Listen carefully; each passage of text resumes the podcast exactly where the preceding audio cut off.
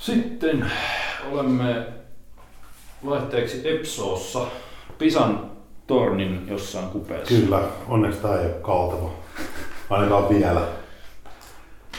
Ei ole routa syönyt perustuksia, vaikka tuolla hirveitä monttuja alkaa maateilla olemaan.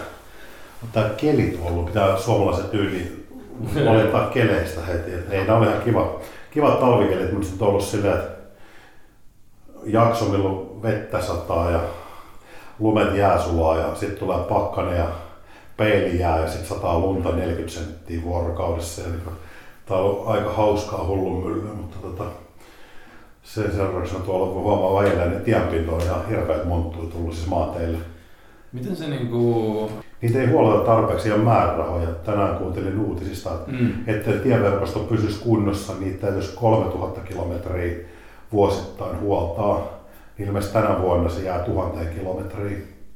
Niin ettei ole vaan... Fyrkkaa. Eli budjetista on pistetty isompi osuus johonkin vastaanottokeskuksiin kuin tällaisiin. Niin. Että siellä ei vaan ole yksinkertaisesti fyrkkaa. Ja sitten hylmyt autoilijat miettii sen näin, että kaikki autoveron ja ajoneuvoveron tuotto ja varmaan polttoaineveronkin tuotto pitäisi laittaa siihen liittyvien asioiden kustantamiseen valtiontaloudessa. Ehkä se logiikka ei ihan toimi tuolla lailla, koska jos sitä samaa teoriaa soveltaa kaikkeen muuhun verotukseen, niin se yhtälö on vähän huonon suuntainen ehkä silloin. Jos mietitään, että kaikki haittaverot pitäisi kohdentaa sit niiden haittojen ennaltaehkäisyyn tai hoitoon, eli se voisi tarkoittaa, että kun tupakasta tai polttoaineesta tai makeisesta maksetaan vero, niin sieltä menisi joka hemmetin veroeuro sitten vaikka tupakoinnin hoidon kustannuksiin, niin se ei näe tuossa kohtaa ihmistä, jotka sitä halukkaat, edes autoilijat noudattaa tuota periaatetta. Joo. Tuli vaan tuosta teiden ylläpidostaan sellainen mieleen, että kun mä olin jonain vuonna miekka ja kivi tyyli ekaa vuotta TKK:lla ja siellä oli just päälafkan aulassa oli näitä niin kuin eri työnantajia. Oli siellä jotain, mä en muista mikä se päivä nyt sitten onkaan, niitä on useamman kerran vuodessa mun mielestä. No, siellä oli jotain tiedätkö, konsulttifirmoja ja sitten jotain Nokiaa ja kaiken näköisiä teknologiafirmoja. Niillä oli ihan suhteellisen paljon siellä jengiä niin kyselemässä tietysti niistä, että siellä oli tällaiset kiinnostavat työnantajat. Niin sitten siellä oli yksi sellainen booth, missä ei ollut ketään. No, mikä on katsoa, niin mun mielestä se oli just joku tällainen tieliikenne... Okay. Siis mä en muista mikä sen lafkan nimi oli. Mut mä rupesin miettimään sitä, että toihan on periaatteessa aika looginen, että sinne tarvitaan jotain, koska ne joutuu varmaan, niillä on aika hyvät tiedot siitä jossain valtion virastossa, missä pidetään teitä niin kunnossa. Niillä on varmaan hyvät tilastotiedot siitä, että mitä se vaatii ja tolleen. Siellä pitää varmaan jonkun ehkä vähän optimoida jotain ja tolleen. Et ei se nyt varmaan ihan vaan sitä, että no mitäs tiedä tänään huoletaan. Niin tuli vaan mieleen sellainen, että se ei tuntunut kyllä kiinnostavan ketään se paikka. Ainakaan sen... No nyt kun sä oot niinku tommosen huomioon tehnyt tuolla ja sä oot koulustakin valmistunut diplomi-insinööri, niin nyt voitaisiin mennä ensi kerrassa koulutusta vastaaviin töihin, jos pitäisi Lemmikäiselle tekee niitä töitä asfalttityöläiseksi sinne. Olisikohan se kuulemma tienaa ihan kohtuun hyvää rahaa kesäisin. Eikö se ole tämä perinteinen asfalttimies, että ilman paitaa painetaan siinä 25 asteen täysin rusketun lukuun ottamatta sua, mutta sulla voidaan laittaa joku tekoväripintaa siihen. Niin... joka viikko pitäisi maalata ainakin kerran prootania silleen, että mä en näytä silleen tosi oudolta niiden muiden joukossa. Niin, eikö se ole sitten tämmöinen, en tiedä onko, ainakin siitä on annettu sellainen kuva, että se on sellainen naisten märkä päivällinen kanssa, kun ne katselee asfalttityöntekijöitä. Mietitkö me oltaisiin siinä märkä paljon, että ne on siniset kautta keltaiset, ne on työntekijän housut siinä jalassa ilmaväreillä ja kuumuutta ja painetaan sitä asfalttiin siihen. Siinä on ainakin niin kuin koulutus sitten niin kuin hyvin käytetty hyödyksi, kun tällä kertaa tuommoinen rekrytointilaisuus oli, niin sitten rekrytoi itsesi sinne minun kanssa. Siis kun mulla vaan tuli, kun mä en muista mikä se lafkan nimi oli. Mutta sehän on siis valtion, eikö se ole käytännössä valtion vastuulla, siis se tieverkoston kunnossapito, ja toki ne ostaa yksityisiä tänne palveluun. Ei vaan, kun mun mielestä se oli ihan joku tällainen... Ja kyllä niin lemmikäistä muuta, mitkä niinku sitten... Ei vaan, se oli nimenomaan jonkun viraston, jonkun tällaisen, joo, joka... Voi olla, että se valtio itsekin tekee niitä, mutta kyllähän aika paljon ne totta kai ostaa niitä palveluita, kun se ei niillä ole resursseja. Yksityisiltä tänne palvelut ostaa, sehän on viime viikkoina paljastuneet, on todella hyvin toiminut. Yksityistäminen tietyillä sektoreilla. Seuraatko sä uutisia Epsonista Suomesta? Mä en hirvittävästi ole seurannut koskaan uutisia. No, seuraatko sä vähän sen? Ei. Kun nämä terveydenhoidon ongelmat vanhustenhuollossa on ollut, niin ei, niin kuin, mä en niin kuin naura sillä, vaan on ihan helvetin karu tilanne. Joo, se, kato, kun mä muistan sen, kun mä tein aikanaan markkinatutkimusseminaari-nimisen kurssin TKK:lla, niin me silloin tutkittiin niin noiden IT-järjestelmien tilaa Suomen terveydenhuolto niin sairaanhoitopiireissä. Joo. Ja voi morjens, miten pihalla ne oli siellä. Me haastateltiin puhelimessa ihan näitä niin sairaanhoitopiirien jotain IT-päälliköitä ja ihan sama mikä vastaus oli, että aina ei ollut just sillä tittelillä jotain, mutta siis tällaisia, jotka oli käytännössä vastuussa siitä, että mitä näitä järjestelmiä heidän sairaanhoitopiirissä käytetään. Niin sitten oletettiin, että kyllä aina tietää vähän sitä ja tätä niin kuin kaikista, että meillä oli valmiina kysymyksiä, niin sitten tulee vastaan, että kun me tehdään kysymyksiä, niin anteeksi, mitä tämä tarkoittaa? Ja ihan perustason juttuja, sellaisia siellä, niin se osoittautuikin, että oltiin vähän niin kuin oletettu liian hyväksi sen hetkinen tavallaan edes tilanne niissä sairaanhoitopiireissä, että siellä oltiin tosi pihalla niistä. No se ongelma, että jos sitä tietotaitoa, ammattitaitoa puuttuu, mutta sitten toi niin jotenkin yhtälönä mun mielestä lähtökohtaisesti kestämätön, että niin terveydenhoitopalveluita yksityistetään niin kuin noin rankalla kädellä, koska kuitenkin ne on yrityksiä, mitkä on niin kuin sit tavallaan pörssinoterattua tai sen omistaa pohjaa, niitä tehtävä on tuottaa voittoa. Mm. Jolloin siinä on varmaan sieltä tietotaitoa on, mutta kun sitten siellä on kuitenkin niissä päättävissä elimissä on se paine tehdä tulosta. Eli kuluja alas. Niin, ja millä sä tuommoisessa saat kuluja alas sitten on just se, että siellä tingitään kaikesta mahdollista, mistä vaan voidaan tinkiä. Niin viime kädessä se sitten heijastuu näin, kun nyt se hoidon taso on joissain tapauksissa ollut ihan käsittämättömän huono. Tietysti ne vanhukset on oikeasti istuu saa paskassa. Kun se ei ole henkilökunta.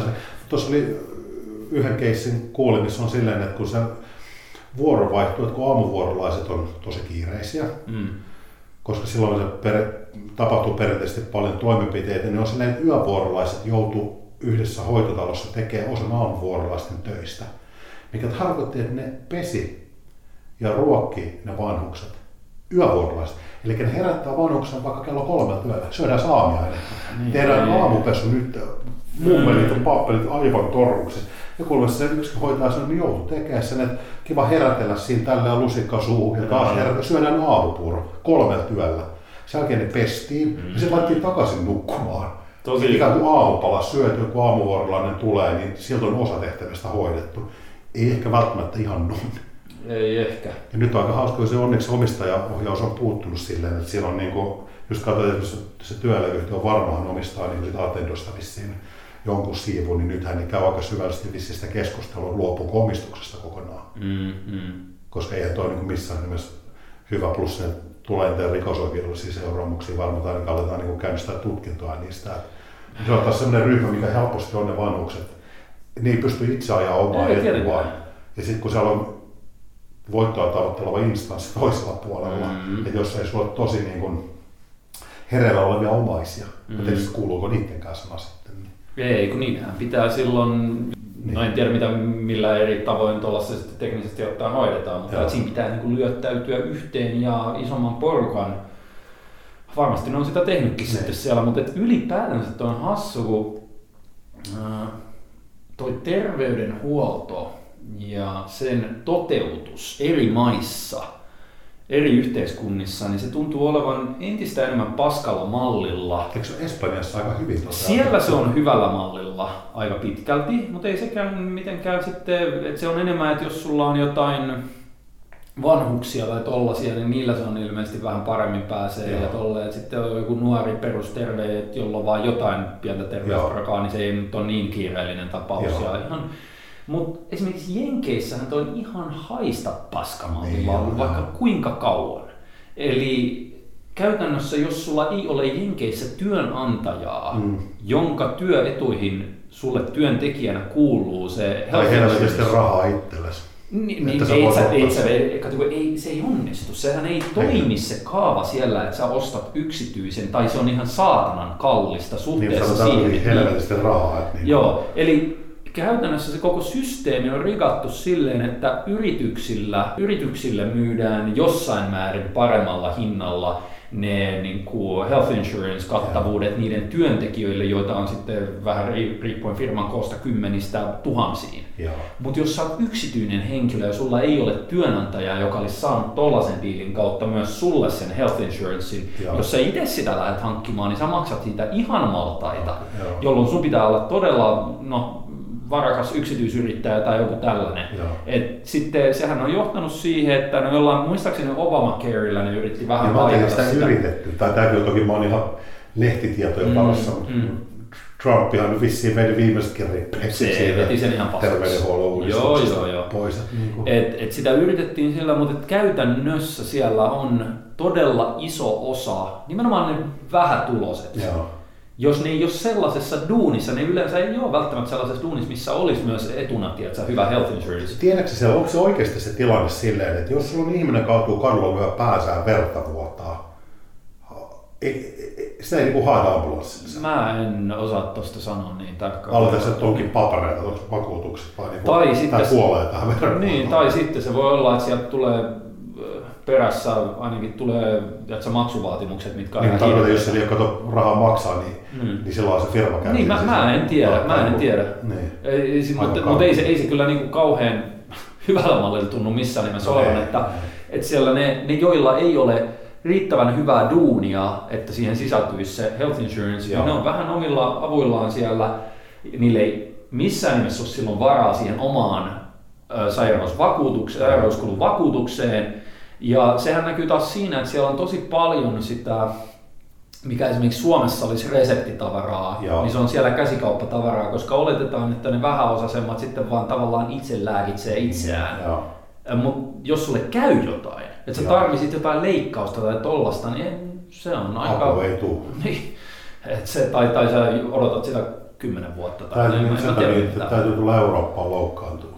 Niin, en osaa sanoa, mutta kun toi tuntuu olevan, että se on yhä useammassa maassa, mukaan lukien Suomessa, niin se on entistä paskemmalla mallilla ylipäätänsä toi koko terveydenhuoltosysteemi, jos miettii sitä, että Suomihan oli, mä törmäsin joskus, olisiko PubMedistä löytynyt, oli joskus Neuvostoliiton aikana, koska siellä puhuttiin niin kuin, että jossain Tsekkoslovakiassa ja tällaisessa, niin siellä oli hyvä systeemi ja sitten Suomi oli siinä aina esimerkki maana ja sitten niitä verrattiin johonkin muihin maihin, niin tää oli joskus 80-luvulla.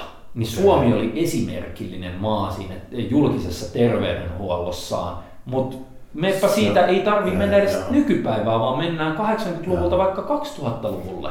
Eli ei kyllä enää mitenkään kauhean esimerkillisiä olla. Se on onnistuttu fakkaamaan jotenkin. Mä en ole riittävän valveutunut tai perillä siitä, että mitkä päätökset siihen on johtanut. Todennäköisesti vaan se, että budjettia on siirretty muualle. Budjettiin siirretty muualle just niin aina se yksityistäminen ei vaan toimi. Se ei ole niin hyvä asia. Ehkä just tuommoiset tapaukset, missä kun kuitenkin sen yksityistämisen idea on se, että palvelua pystyttäisiin tuottamaan niin kustannustehokkaasti. Et silloin kun se on julkinen palvelu, se on usein kustannustehoton, koska siellä ei ole samanlaista painetta niin kuin siellä, siellä voiton tuottamiseen. Mutta sitten on ongelma se, että se yksityistäminen on taas ahnetta. Tai mikä se kuuluu ollakin. Mutta silloin kun se on se toisella puolella on inhimilliset tekijät, euro pois tuolta, niin näkyy automaattisesti se hoidon tasossa jossain.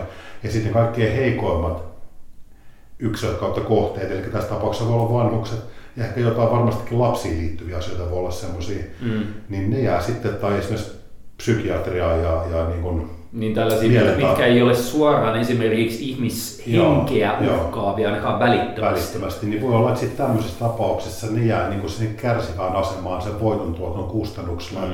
Että se täysyksityistäminen ei tietyissä asioissa vaan yksinkertaisesti toimi. Kun se. Et onhan tämä terveydellisessä paljon hyvää. Et mulla on esimerkiksi kaveri, joka kärsii, mikäköhän se virallinen, tai taisi olla se haavainen paksusuolen tulehdus, vai oliko se vielä siitä pahempi. Niin toki täälläkin sitten syötettiin kortisonia pitkän aikaa ja yritettiin sillä sitä hallintaa, mutta se ei vaan niinku, sitä ei saatu sillä kortisonin lääkityksellä niinku hallintaa ja se paheni ja se on tietysti kortisoni on halpa lääke ja se saattaa toimia, tosin siinä on ihan hirveät sivaritkin. Mm-hmm. Ja sitten se pääsi siihen biologisen lääkkeen käyttöön, että se käykö se 2-3 kuukauden välein yhden päivän tiputuksessa. Mm. Ja sillä annetaan se biologinen lääke, niin vissiin, jos mä oikein muistan, niin 2 kerran jälkeen niin täysin oireeton. Ja ollut siitä lähtien, kun elintavat vaan pysyy hallinnassa. Mutta se oli niin jäätävä summa, mikä se maksaa. Joo, se on tosi kallis. Se oli siis, tai joku haarukka, mä en muista absoluuttista summaa, mutta sanotaan, että se on 2,000 ja 4,000 euron välissä se hoitokerta. Mm. Mutta se menee tietysti valtion piikkiin. Tai niin se siis julkisen terveydenhuollon kustannusten sekaan toimia. Että jos on joutus yksin, että on täällä hyviäkin juttuja, koska jos on joutus yksin maksaa ilman vakuutusta, niin 5 000 hoitokertaa, se käydään vaikka 4 kertaa vuodessa, niin ei paljon naurattaisi. Ihan totta silleen, että mutta ne hiilikortit just on se ongelma näistä tuommoisista. Ja itse asiassa nyt kun asiaa ajattelee, niin toihan menee esimerkiksi Suomessakin ihan samalla kaavalla, että jos sulla on välittömästi niin kuin ihmishenkeä uhkaava ongelma, sellaisessa sä yleensä saat laadukasta hoitoa ja aika hyvällä aikataululla. Tiedätkö miksi? Koska yksityiset ei hoida niitä. Et jos sulla todetaan syöpä, niin se on julkinen sektori, mikä hoitaa. Se saa siellä Meikussa tai jossain. Ja aika äkäisesti, jos otetaan sinne tutkimuksia ja aloitetaan hoidot. Se on julkisen puolen, mikä hoitaa noin. Tai jos sä saat sydänkohtauksen, niin ei sua niin kuin Pihlajalinnaan viedä, vaan sut viedään Töölöön tai Meilahteen. Sinne ne ambulanssit sut kuljettaa ja saat siellä sen hoidon. Tai jos sulla jalka murtuu tai lonkka murtuu ja ambulanssi hakee sun, niin sut viedään julkiselle puolelle heti. Ja silloin kun se on akuutti se ongelma, niin vaikka se on tyyliin se, että jos mulla on nivelsteterä mennyt polvesta, niin voi olla siinä leikkaus noissa 8 kuukautta. Niin mitä tapahtuu totta kai, kun se ei ole akuutti. Just mä säilyn hengissä. Niin. Mutta jos sulla kun saat sydäninfarktin tai kaartelyt pääs, niin kyllä sut kuvataan, skannataan saman tien. Että onko siellä mahdollinen ongelma. Eli ne ottaa heti totta kai sinne listan kärkeen ja hoidetaan saman tien ne akuutit henkeä ja terveyttä uhkaavat vaivat, mutta ne on aina julkinen puoli, mikä ne hoitaa kuitenkin. Totta kai siellä on myös isommat resurssit, siellä on parhaimmat lääkärit käytännössä, siellä on uusin tekniikka käytössä. No ainakin noilta osin. Mutta on isosti yliopistollisissa sairaaloissa, kun puhutaan, että sama on joku synnytys. Ei sitä yksityisellä hoideta. Ja kiire tulee, niin se on julkinen sairaala ja näin ne hoitaa kyllä tosi kiitettävästi. Mutta sitten jos on just tällaisia... Että se olisi yksityinen aivoinfarkti. Vähän kaunis on. Miten sitä voitaisiin? Olisiko mä kuulijata taas, kenellä se olisi tähän hoitoon? Joo, toi meidän lääkäri, joka näitä hoitaa, mä laitoksessa laskuttaa 400 € tunti. Voisiko tämä hoitsu hoitaa? Tuolla se varmaan menisi sielläkin. Joo, mutta se... En mä tiedä. Sitten taas... Just tällaiset, että jos ei ole niin selkeää suoraa ihmishengelle uhkaa siitä tai että se ei ole niin akuutti, niin sitten sä joudut siihen hirvittävään jonotusmassaan tai sun pitää mennä yksityiselle, jolloin se maksaa rahaa. Silloin se maksaa rahaa. Eli tää on se kaava nykyisin. On, ja sä saat hemmetin hyvää hoitoa yksityisellä puolella silloin, kun sä saat valita lääkärin ja maksat siitä, mutta sitten just tämmönen, joka maksaa omasta asumisestaan jossain hoitotalossa, mikä on ihan ummikkona puolen dementoitunut siellä. Sitähän voidaan kohdella ihan miten sattuu, kun se ei voi sanoa niin, että fuck this shit, mulle riitti, mä lähden kävelemään nyt ulos ikään rahani seuraavaan taloon, vaan hän on siellä niin kuin vähän kuitenkin siinä kunnossa, että ei ole enää itse kelvollinen päättää välttämättä edes omasta hoidosta asioista, eikä pysty valittaa, kun tiedätkö olla, muistaa puolen tunnin pätkissä asioita, mitä tapahtuu. Jos saisit hoidossa jossain yksityisellä puolella sairaalassa, mistä se maksaa X summaa, se on repii 3 tunkea puoluusikkaan suuhun, niin siinä vaiheessa mä sanoin, että nyt on riittää, että mä menen naapurisairaalaan ja mun 1000 euroa niin sinne. Mutta tossa se ei oikein valitettavasti sitten toteudu. Joo, ei toi siis kyllä mullakin on koko ajan aina ollut se käsitys, että mä oon mennyt jo huonompaan suuntaan yleisesti ottaen. Se hoidon saanti ja on hirveät jonot ja tolleen, niin sitten mulla on aina ollut kans vähän sellainen, onneksi mä en melkein koskaan tarvitse mitään hoitoa, mutta kun ikää tulee niin ja kilometrejä tulee, niin se nyt on vaan fakta, että jossain kohtaa sitä hoitoa tulee tarvitsemaan enemmän ja useammin ja niin edelleen, mitä ikinä se onkaan. Just näin. Niin, on se nyt vähän sellainen, että ei sitä nyt hirveän positiivisella mielellä niin vanhuusvuosia odota, kun katselee mihin suuntaan tuo homma tuntuu menevän muuten. Joo, se on kyllä, se on muuten ihan totta. Niin. Tämä on aika hauska, me päästiin asfalttityöstä tämän kautta ja sitten keurakimus. Kyllä, silleen tällainen mutkaton siirtymä. Tuohon oli tuollainen yhteiskunnallinen osuus alkuun, sitä meillä ei ole ennen ollut. Ei varmaan, ja se on ihan hyvä, koska mä en tiedä paskaakaan mitä mä siitä puhuisin. Koska sä puhuisit sujuvasti puolet. Niin, no mä puhuin paskaa. En tiedä mitään mitä mä selitin, mutta tuli vaan puhuttua. Voidaan ehkä mennä tähän perinteiseen, eli kyllä nyt aina omista treeneistä tykkää puhua. Niistä on siis sä olit vaihtanut tuplatreenit taas singletreeneihin. Joo, nyt tuli aika tiivis paketti vedettyä noita tuplareenejä double splitillä, mikä oli toteutettu silleen, varmaan käytiin sitä läpi vähän eri tyyliin. Et siellä oli se aamureeni, iltareeni, eli kaksi treeniä samalle liharyhmälle ja yli vuorokauden rajan tavallaan, voisi sanoa tässä tapauksessa yli unirajan. Mikä se idea tuossa oli, että siihen saa niin, eli se oli se illalla rinta ja aamulla seuraavana päivänä rinta ja vielä niin tavallaan intuitiivisesti väärinpäin, mutta oikeasti oikein päin. Eli tehtiin se sama lihasryhmä kahteen kertaan, ensimmäinen reeni illalla, mikä tehtiin jonkun verran erikoistekniikoita käyttäen, jatkuvalla paineistavalla toista tekniikalla, pitkiä sarjoja. Oliko sinulla MyRapsia niissä? Käytin osassa joo. Ja se oli mulle tietyn kauden mukana niissä. Joo. Ja sitten aamulla sama liharyhmä, lyhyet, keskipitkät sarjapituudet. Yritin käyttää mahdollisimman paljon isoja moninivel liikkeitä niissä. Eli tämä oli suoria sarjoja. Oliko tämä sitä oikeaa treenaamista? Tämä on sitä oikeaa treenaamista. Eli se oli aina se jälkimmäinen reeni, eli tämä oikea reeni. Niin, eli sä ekaksi treenasit niinku väärin, sitten sä nukuit yön yli, sä viisastut ja aamulla sä olit silleen, fuck it, mun on pakko treenata uudelleen oikein. Vai kumpi sitä oikea väärin, kun se iltareeni oli tämä, mitä perinteisesti kutsutaan, mä tapan lihakset. Mä tapoin ne illalla. Ja sitten mä tein aamulla oikein. Niin, joo, ja joo, tässähän on aina nämä kaksi koulukuntaa, mitkä... Tämä nyrkkisääntö on se, ihan sama mitä sä teet. Se on aina väärin. Jonkun mielestä se on aina väärin. Me voidaan vähän pirulla näille, koska nämä on niin harhaisia ryhmiä molemmat omassa ehdottomuudessaan. Ja ehkä siinä jopa lähtökohdassa, että miksi ne tekee sitä, ne eivät edes itse tiedä miksi. mutta mä tein tällainen illalla tapoin lihakset ja aamulla reenasin oikein. Joo. Ja se on ihan hauska tuolla, että se mikä huomasi siinä, että se efektiivisyys, mikä tavallaan lyhyillä ja keskipitkällä sarjoilla ja moninivelliikkeiden tekemisellä on suorissa, raskaassa perussarjoissa, niin saa uuden ulottuvuuden silloin, kun ne on treenattu alle jonkun verran. Ja mun oli hyvä myös aikaisemmin käytin sitä silleen, että ne oli niin kuin aamu ja aamu. Se oli pidempi aikaväli. Joo, se oli 24 tuntia, nyt sulla oli karkeasti ottaen 2. Joo, eli käytännössä mä yhdistin tässä sen aikoinaan, mä sen silloin Charles Poliquinin teksteistä edesmenneen otin sen, kun se samalla järjestelmä treenattiin kahdesti päivässä. Niin nyt mulla oli tavallaan se sama idea, se on vähän pidin sitä taukoa vaan silleen, että se oli vuorokausivälissä.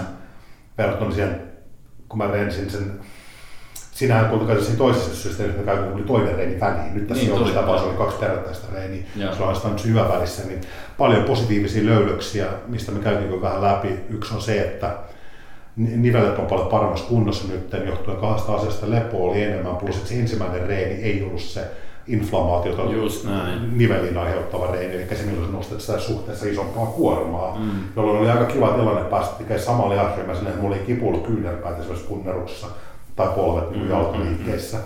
Ja toinen on se, että ne raskaat perusliikkeet seuraavana päivänä niin harvoin saa vitosella pumpin. Tuossa säännönmukaisesti. Aivan hirveä lihaspaine ensimmäisessä sarjassa lähtien, vaikka se on se tiukka vitonen. Ja se liittyy olennaisesti siihen, mitä on tapahtunut niin kuin se 8-9 tuntia aikaisemmin.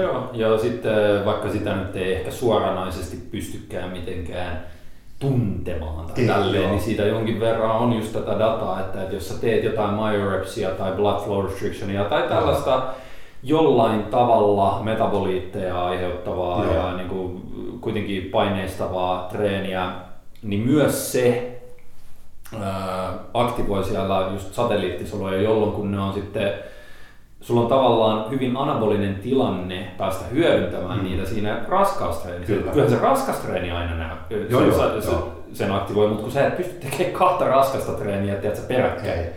Et siinä on niin HST-terminologiassa tai HST-teksteissä aikanaan, mitä mä oon nyt lueskellut viime aikana just niin kuin siitä syystä, että mä itse sillä treenailu. Niin siellä paljon puhutaan tästä summation-effektistä, kun on näitä, niin kuin, että sulla on vaikka kasvutekijät ja satelliittisoluaktiivisuus on koholla, niin jos sä pystyt treenaamaan sen kohollaolon aikana, niin silloin siitä saadaan ylimääräisiä niin kuin hyötyjä siihen lihaskasvuprosessiin kuin että sä menet tavallaan baseline-tilanteessa treenaamaan. Ja. Kaikkea tollaisia. En mä tiedä, onko näillä nyt sitten käytännössä loppujen lopuksi hirveän isoa vaikutusta. Mutta voi olla. Me tiedetään, se selviää varmaankin jossain vaiheessa, kun niitä tarpeeksi kauan ja intensiivisesti on kokeillut, niin sillä se selviää. Et siellä on mielenkiintoiset ne teoriat taustalla ja usein kuitenkin ne teoriat, mitä me noudatetaan sitten käytännön tasolla, niin ne on kuitenkin käytännössä, se teoriahan on käytännön testeistä ja kokeista tullut. Mutta mulla oli 4 kuukautta vissiin tuommoista jaksoa, nyt mä siirryn 2+4 jakoiseen, 2+5 jakoiseen ohjelmaan, missä on kivaa, mä tykkään ja niin kuin kerta päivässä reeni, välillä voi sen 2-jakoisen double splitata tai splitata 2 osaan, jos mulla on mahdollisuus, kautta se olotila on semmoinen, mutta lähtökohtaisesti mä yritän reenaa vaan 1 reeniä päivässä nyt kesään asti. Yeah. Näin pitkä jaksoa mulla ei ollut. Vuosi. Niin viimeis 2012 varmaankin. Voi muuten olla, joo, 2012 todellakin. Kiva on. Silloin viimeis reilun entäs näin vähän. Elikkä mä teen 2-jakoisen 2 kertaa peräkkäin. Yläkroppa, alakroppa ja olla 2 treenipäivää lepo, 2 treenipäivää lepo. Mikä tollasenaan, se on 6 päivän sykliä siitä tulee. Ja on jonkun verran alakroppa painotteinen tuolla jaalla. No siinä on joka toinen treeni jaalla. Kyllä. Niin. Ja sitten sen 2 lepo ja levon jälkeen mä tein 5-jakoisen 3 lepo, 2 lepo tyyliin. Ja se on taas, mulla on siinä sitten taas niinku yläkroppapainotus, että siellä on jalkapäivä 5-jakosessa ja sitten sinne on laitettu ne muuta 4 päivää, että siellä on rinta, siellä on selkä, siellä on olkapää ja kädet. Eli se on tämä perinteinen tosi yläkroppavoittoinen bro-splitti. Se on juuri se, mutta sitten kun siellä on vastapaino se alakroppavoittoinen 2-jakoinen ja 2 kertaa. Ja 2 kertaa tehtynä, niin se on ihan mielenkiintoinen tapa toteuttaa ja sitten mä pystyn niinku, tavallaan kun siinä 2-jakoinen perusideologiahan on se, että siellä on se turvautuu ja pohjautuu siihen perustekemiseen paljon. Ja sitten taas se 5-jakoinen jättää mulle pikkasen semmoista kivaa hienosäätövaraa siihen, että mä pystyn sen yksittäisen liharyhmän kohdalla mennä sitten siis vähän syvemmälle siihen. Nyt tulikin mieleen, että niin se on 2+2+5 jakoinen käytännössä. 2-jakoinen tuplana +5. Niin, mutta se on 2+2+5. Ja itse asiassa se on 2+2+5 sen takia, koska se on yläkroppa-alakroppa-ohjelma, niin siinähän se ensimmäinen 2-jakoinen on niin kuin, mä käännän ne liharyhmät niin kuin nuritte siellä, millä mä aloitan siinä treenin. Että jos mä aloitan sen eri isoja liharyhmiä kohdalla puhutaan, että jos mä teen yläkroppa-osuuden, niin mulla saattaa olla rinta siellä ensimmäisenä, ja sitten tulee todennäköisesti siihen päälle ojentajaa ja olkapäätä ja sitten mä siirryn niinku vetäviin. Ja sitten mulla vaihtuu ne vetävät ja työntävät sen ison liharyhmän kohdalta. Ja samoin menee tietysti jaloille, että toinen reini alkaa etureisillä ja toinen alkaa takareisillä. Se on jo tavallaan eri 2-jakoinen, kun siellä on pikkasen eri painotukset. Mulle tuli tosta flashbackina mieleen se mun läskibulkin. Sen verran mulla on vielä, kun muistin, ja on vielä vähän hienosäätössä sen verran, että aina sen jälkimmäinen vetävät on siis tehty pitkillä saa. Siis jälkimmäiset liharyhmät, kun ne työntävät ja vetävät samassa liharyhmässä, niin jälkimmäinen tehty aina pitkillä sarjapituuksilla. Ja jos sulla on työntävät ensin, niin sä teet sen lyhyillä ja keskipitkillä, ja sitten toinen on tehty vetävät pitkillä, kun se kääntyy ympäri, niin vetävät lyhyille ja työntävät pitkillä. Miksi täytyy tehdä noin monimutkaisesti? Miksi ei voi vaan ottaa perusliikkeet, kyykkypenkki, veto raskaan painaa, lisää levyjä ja syö isosti, niin sitten kasvaa lihakset. Näin se menee. On niin helvetin lahjaton, niin ei toimi. Joo, toihan on vastaava kaava kuin niissä Skodabelin niissä.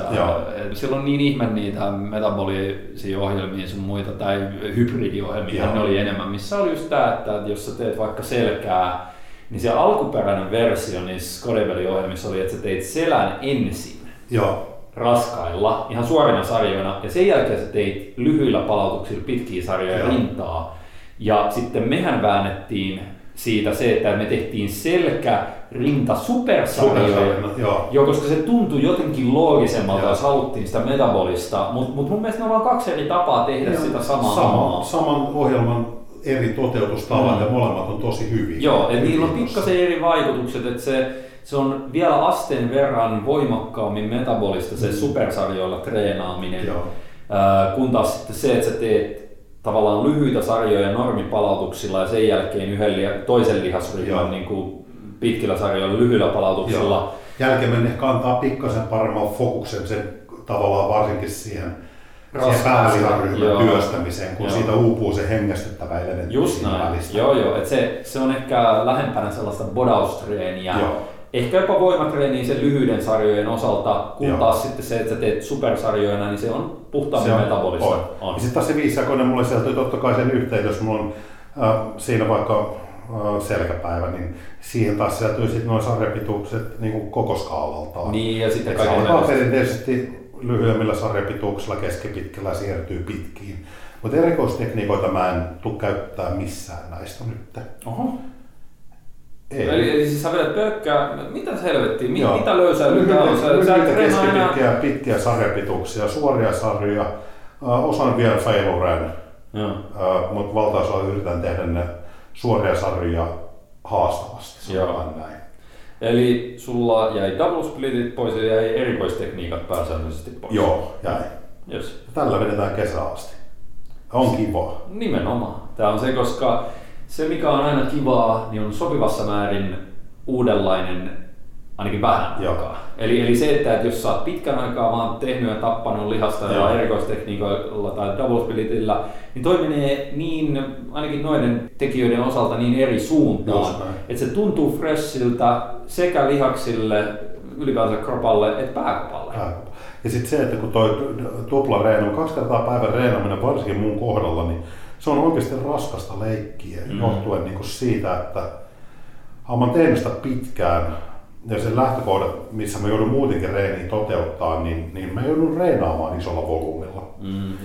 Ja silloin se tarkoitti tossa sitä, että ne volyymin huiput on tossa, että mä teen sen niin kuin 30 sarjaa 2 kertaa päivässä.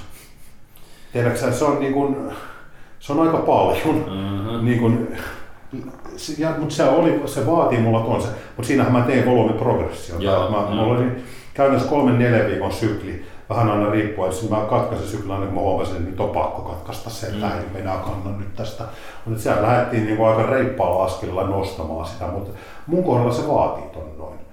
Se volyyminsietokyky on vaan mulla, että sun termein se MEV, tai no sun, mutta se mitä sä pitää käyttää, niin se mulla ei ollut termiä, vaan mä kysyin, että tekin ne termit sen jälkeen, kun mäkin olin niistä jo muutaman vuoden kirjailman. Eli se MEV on minulla kohtuullisen korkea lähtökohtaisesti, jo siellä syklin alussa. Mutta sulla on myös korkea MRV. On, totta kai molemmat on, eli niinku, nekin joutuu tekemään.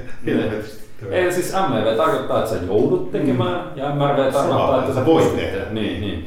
Kun taas sitten mitä pidemmälle treeniura menee, niin nehän lähestyy tavallaan toisiaan. Eli se MEV kasvaa enemmän kuin MRV kasvaa, jolloin jossain kohtaa saatetaan joutua siihen tilanteeseen, että joko sulla on ihan helvetin pieni väli.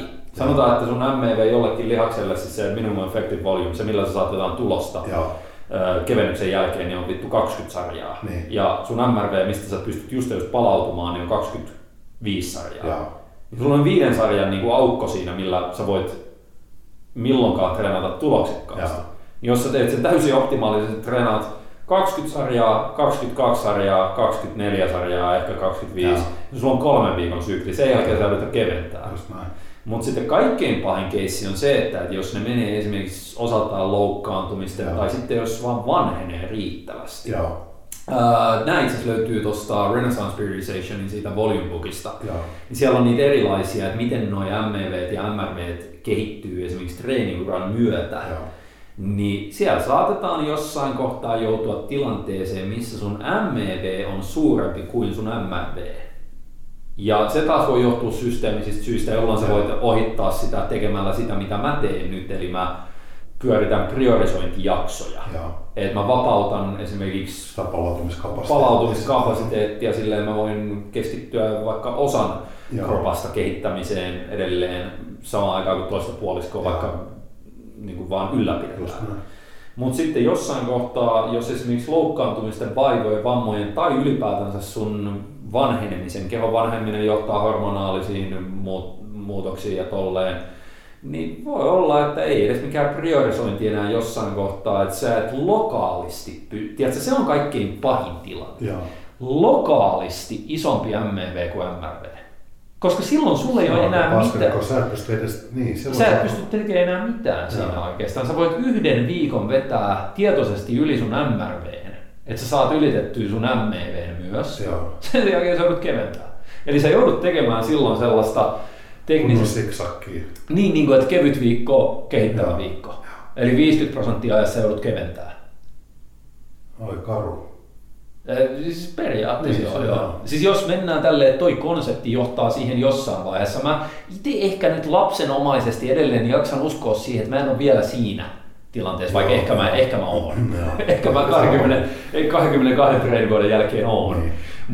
Mut se mitä mä oon itse tosissaan nyt ottanut, vaikka mä ihan oon kirjoittanut siitä vuostolkulla, niin mulla viimeisimpinä vuosina mä jätin sitä omaa neuvoani vähän noudattamatta. Joo. Eli mä kirjoitin jo monta vuotta sitten siitä, että yksi priorisoinnin käyttökohde on just tollainen, missä sä et pysty enää kehittämään kaikkia kehon lihaksia samanaikaisesti, johtuen just siitä, että sulla on rajallinen kokonaispalautumiskapasiteetti, mutta sitten ne yksittäisten lihasten vaatimat treeniärsykkeet, että jos sä summaat ne yhteen, niin ne ylittää sun kehon palautumiskapasiteetin. Silloin no fuck it, tehdään vaikka pilkkomaan. Niin, sä alat pilkkomaan, jolloin sä hyväksyt sen, että puolet vuodesta sä kehität vaikka jalkoja, puolet vuodesta sä kehität yläkroppaa ja sitten se toinen puolisko on ylläpidolla. Koska se ylläpito on niin saatanan helppoa verrattuna. Se on tosi helppoa. Niin. Tämä on niin kuin hauska, mullehan tämä käytännössä on vähän niin kuin ylläpito. Tämä yksi syy, miksi mä teen tätä, on juuri se, että pystyisin tuomaan tavallaan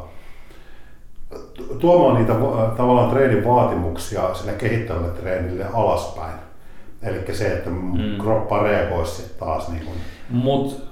Mut jos sä haluat todellisuudessa vaan sensitisoida, niin siihenhän olisi myös optimaalisempaa. Mutta mä en halua, koska mä haluan reenata. Niin, no se on totta, joo. Että mä haluan, niinku, että se on mulla nyt taas niinku mielekkyyskysymys, että mä haluan treenata mielekkäällä kivalla tavalla, mutta kuitenkin siinä on selkeä ero siihen, mitä mä tällä tehojaksolla tuun. Ja varmaan mun kohdalla nyt on se, että mä en enää tuu välttämättä palaa siihen hurjaa. Et mä yritän enemmän mun kohdalla se tavallaan se pilkkominen alkaa tämmöisistä elementeistä nyt, että mä vaihtelen treenikausia niin kuin voimakkaammin, että sen tulee ehkä pidempiä jaksoja. Et on mulla totta kai siellä on aikaisemmin ollut niitä, mutta ei näin pitkiä. Tehdään vaikka niin kuin 5 kuukautta selkeästi semmoista niin kuin, niin kuin ihan helppoa perustekemistä. Helppoa normaalia kovaa treeniä. Se on ihan mielenkiintoinen tälleen kun, ja mä tykkään tehdä 2 jakosella, se on yksi, että se on helvetin hyvä tapa toteuttaa kehorakennusharjoittelua. Ja toi mun mielestä edelleen tuossa nousee esille se pointti, että se treenaaminen on niin monille, se on sulle ja mulle, se on sellaista. Ei nyt ehkä päivittäistä, sulle enemmän päivittäistä, mähän treenaan tällä hetkellä vain 3 päivää viikossa, ehkä osittain sen takia, että sitten mulla olisi enemmän aikaa tehdä töitä ja niin edelleen. Mutta kyllä se on sellainen säännöllinen terapia pääkopalle, että sä pääset tekemään vaan jotain sellaista, mikä on kivaa. Että se on sitä omaa leikkimistä, jos ei mitään muuta. Niin kuin, et kun mua ärsyttää se aina, kun mullekin on tuolla netissä idiootit vuositolkulla niin jotain nillittänyt. No vittu, kun sä oot kehittynyt enää 10 vuoteen, niin miksi sä enää edes treenaat silleen? Mm. No ei se, totta kai mäkin haluaisin kehittyä ihan saatana paljon, mutta kun ei se ole ainoa syy, minkä takia treenataan. Ei, jos ainoastaan joku, että sä kehittyisit ylipäätänsä tai sä kehittyisit kovaa tahtia tai joku tällainen, jos se olisi ainoa syy, minkä takia treenaat, niin se olisi 5 vuoden jälkeen aika lailla siinä, että se alkaa hidastua sen ensimmäisen 5 vuoden jälkeen niin paljon, että se, vaikka sä voisit sanotaan vuosina 6-10 vielä saada ihan niin kuin kohtuullisesti lisää kehitystä, niin se vaatii siinä kohtaa niin paljon työtä ja aikaa ja vaivaa suhteessa siihen saatuun tulokseen, että tällaiset nillittäjät, jotka on sillä kannalla, että jos ainoastaan kehittyminen.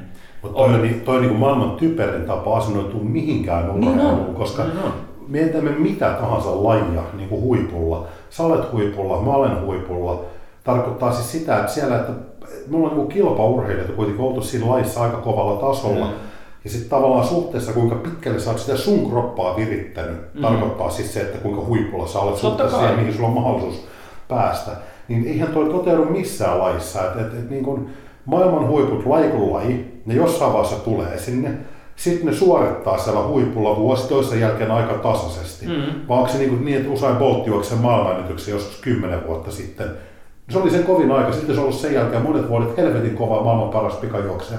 Mutta ei se ole maailmanennätys kasilla tällä hetkellä. Ei, mutta me ollaan puhuttu tästä monta kertaa. Mutta se on, se jotenkin liittyy sitten kehorakennukseen, että sä pitäisi niinku vuositolkulla, kun ei se toteudu kehorakennuksessa, kun sä katsot siellä niitä parhaimpia kisaajia kansainvälisellä tasolla, ne rakentaa sen fysiikan ja sitten se on sitä samaa, ja sitten jossain vaiheessa lähtee laskuun. Joo, vähintäänkin kun ikää tulee tai loukkaantumisia tai molempia. Mutta pääpointtina on se, että ne kilpailee monta vuotta aika samannäköisenä sitten siellä huipulla. Ei ne siellä enää kehity.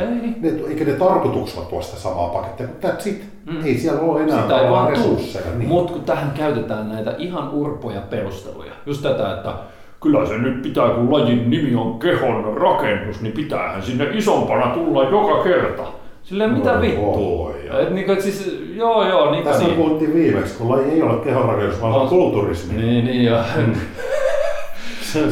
Se on se. Mutta anyway, se mitä mä olin hakemassa tässä ennen kuin tuli avauttua, niin on se, että se pitää ottaa aina huomioon se, että se treenaamisen yksi todella iso elementti on vaan se, että se on hauskaa. Kyllä. Se on helvetin siistiä ja vaikka sä et saisi siitä enää tavallaan ominaisuuksien merkittävää parannusta, niin jo ylipäänsä ominaisuuksien ylläpito. Joo. Siis esimerkkinä se, että okei, jos mä oon treenannut 22 vuotta, joo, mä aloitin 97, niin ensimmäisen about 10 vuoden aikana mä rakensin sen lihasmassa, millä mä kilpailin seuraavat 10 vuotta. Ja se oli sellainen lihasmassa, mikä on Suomessa riittänyt sitten niin kuin Classic Bodybuildingissa 3 SM-overalliin ja 1 PM-voittoon ja 1 PM-hopeaa ja 2 MM Top 6 sijoitukseen. Mutta se on se sama lihasmassa. Se oli sen ensimmäisen 10 vuoden jälkeen. Ja. Niin jos mä olisin vaan ollut silleen se ekan 10 vuoden jälkeen, no vittu, että ei tää enää kasva tästä, parempi lopettaa treenaaminen. Niin ensinnäkin mulla oli jäänyt aika paljon sitä niin kuin tavallaan omalla huipputasolla, niin sillä tasolla mihin mun genetiikka ja mun tekeminen riitti. Mulla oli aika monet kisat jäänyt pois, mulla oli aika monta titteliä jäänyt niin kuin sieltä hankkimatta. Ja toinen on se, että onhan siinä itsessänsä sanotaan, vaikka ei sen tuolla varmaan joka ikisellä kuuntelijalla on kovempi lihasmassa ja alhaisempi rasvaprosentti ja kovempi fysiikka ja niin edelleen. Huppari päällä ainakin, niinhän se sitten saa. Mutta anyway, niin se, että jos vertaa siihen mistä mä aloitin, eli 181 senttiä ja tasa 50 kiloa 14-vuotiaana. Ja sitten, että mä kilpailin, mä oon kuitenkin lavallakin ollut 2012 tässä, missä sen 100 kiloa. Okei, se ei ollut maailman kirein kunto, mutta se oli riittävän kirein kunto, että mä voitin SM. Ja sitten, että se on seilannut siellä jossain 90 ja 100 välillä, niin kuin riippuen siitä, että kuinka... Se on tuplannut elopaino. Niin se fysiikka on kuitenkin sellainen, että ihan joka jätkä Suomessa ei ehkä sitä ainakaan natikkana saa aikaan. Niin sellaisen pelkkä ylläpito, niin onhan siinäkin joku arvo. Siinä on joku arvo. Ja sitten jos unohdetaan se, että koska se ylläpitokin on niin kuin mun mielestä parempi kuin se, että no vittu, jos sä et enää kehity, niin lopeta treenaaminen.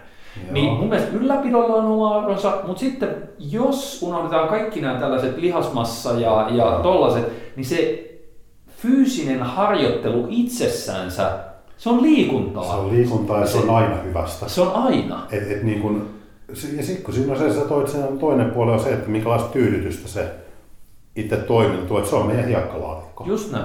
Tiedätkö se jalkapressi on meidän ämpäri ja Smithi on hiekkalusikka. Ja mä mietin just joku päivä sitten sitä samaa, että toi sali on vähän niin kuin... Eka vipari, kun olisi neppisauta siellä.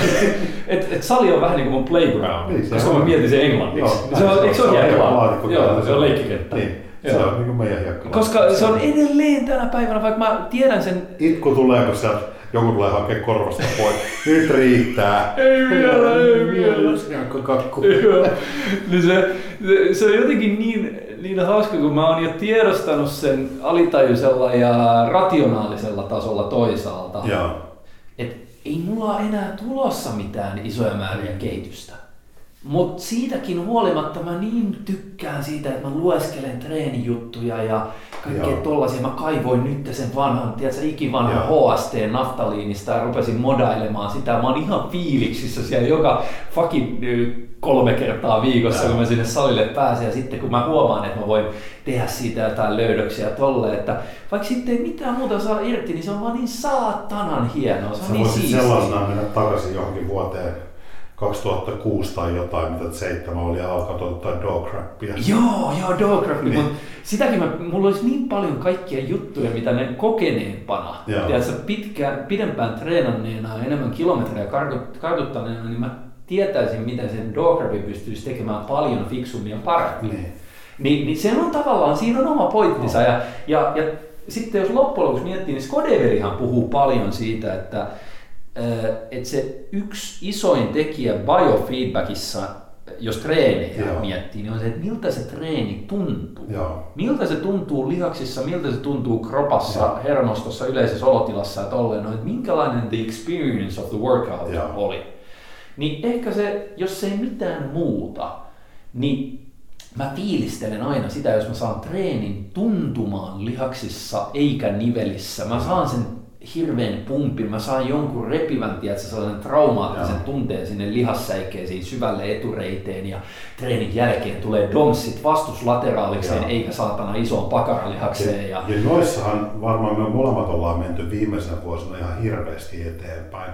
Että tavallaan siellä osaa siellä treenin sisällä tunnistaa niitä elementtejä, mutta niitä osaa myöskin hakea eri lailla, että millä mä pääsen niin kuin tavallaan, millä mä saan saavutettua nuo tunteet, kun se liittyy paljon myös semmoiseen treenin laadukkuuteen ja semmoisiin tekijöihin, mitä me ei pystytä niin kuin millään ulkoisella jutulla määrittää tai asettaa johonkin, katkaisee johonkin asentoon, että nyt mä työstän näin, vaan ne elää siinä toiston sisällä toi tunne, niin tavallaan nyt kun sä siitä on saanut kiinni, niin sä tiedostat, mitä sen pitäisi pystyä hakemaan sieltä, että se on laadullisesti koko ajan eteenpäin menevää.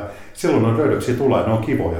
Kun sä pystyt toteuttamaan sellaisen sarjan, jonka jälkeen sä tiedät sä, oho, että niin kuin aidosti se on niin kuin tarkoituksenmukaista niin kuin ihan fysiologisesti sinne koodekudokselle. Ja esimerkkinä, on näitä käyty läpi, mutta käydään nyt edelleen läpi. Ei pitkästi, jos on. Mutta mä vedin sen ihan tasaisen HST. Yhden 6 viikon vai oliko se 7 viikon sykli, vähän pidennetty HST-sykli, mikä mä vedin kisadietin jälkeen, että mä sain sitä poltettua lihasmassaa takaisin. Ja sitten mä vedin SD:n siihen päälle, eli viikko totaalilepoa, ja sitten mä aloitin jalkapriorisaatio HST:n. Eikä riitä tää modaus, että se on jalkapriorisaatio, vaan se on pääasiassa majorepseillä toteutettu. Ja se majorepseillä toteutus on mun itse asiassa polven johdosta, koska jos mä rupean priorisoimaan jalkoja tai ylipäänsä mitään, mikä rasittaa niin polvia ja etureisiä, niin mä joudun olemaan aika tarkka siinä, että kuinka paljon kokonaisvolyymia mä otan etureisiin. Eli joka ikinen toisto, vaikka kuinka hyvällä tekniikalla, vaikka kuinka sopivalla painolla sä niitä tekisit, niin jokainen toisto rihlaa syö sitä polvea.